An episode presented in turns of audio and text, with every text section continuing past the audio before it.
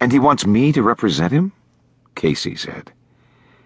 She spoke in a tone just this side of obnoxious, but still loud enough for everyone else at the table to hear. It was an elegant political fundraiser for the governor, at a thousand dollars a plate. Women in gowns and diamonds, men in tuxedos and gold Swiss watches turned their heads. Casey tossed back her Titian hair and laughed frivolously. Her own diamond necklace danced in the candlelight. With her long, pretty fingers draped loosely over his shoulder, she said to her husband, Tony wants me to go up to Minnesota and represent a rock star. A rock star? What next? Polite chuckles filled the air, but everyone's interest was piqued. It wouldn't surprise a single one of them if Casey Jordan represented a rock star. They only wanted to know which one. Tony looked up sullenly from the remains of a bloody prime rib and said, Pierce Culpepper. General murmurs of acknowledgement filled the air. He lives in Minnesota? Someone asked. That's where he's from originally. Another person answered. Dessert arrived. Strawberry shortcake made with fresh berries and cream. Casey watched jealously as Tony dug into his own and took hers aside for himself as well. Her days of having both dessert and a real waistline were over. At 37, her body still demanded a second look, but it came only at a price. He was arrested for assault. Tony dutifully explained through a mouthful of calories. And he wants Casey to represent him. Did he do it? Someone from the other end of the table asked. Tony shrugged. His thick eyebrows, like his hair, were graying. He was a portly man with thick jowls anchoring his basset hound face.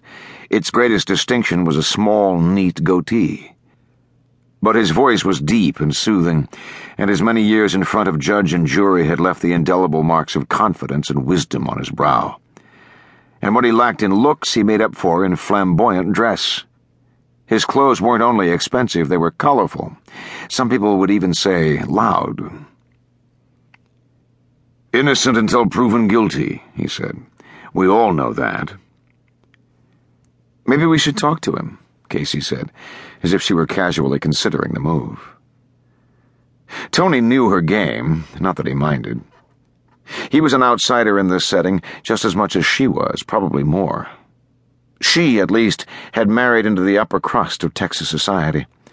The Vanderhorns and the Watts, the Gardners, the Reinholfs, and, of course, her own husband's family, the Jordans. They were rich, every one of them, and most of them had earned their money the old fashioned way. They had inherited it. The ones who could took great delight in drawing a direct line to some distant forefather who manufactured paint or firearms, or had owned one particular county or another. A snobbish, worthless group, in Tony Kronik's estimation. But he was almost used to them by now, and he knew how Casey loved to impress them. He didn't falter for it. He knew how deep she wanted to bury her modest beginnings, a small, dusty farm outside Odessa.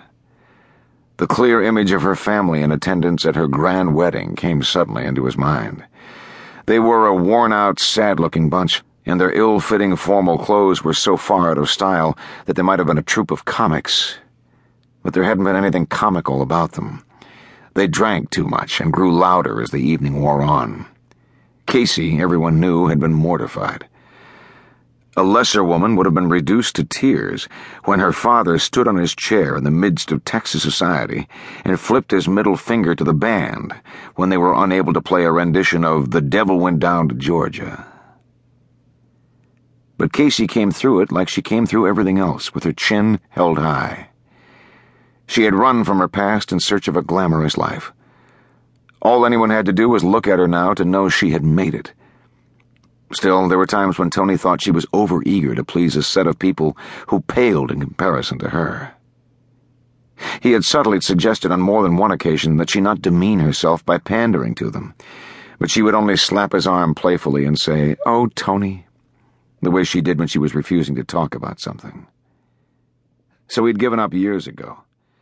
In fact, he'd given up on the day she had married into that society.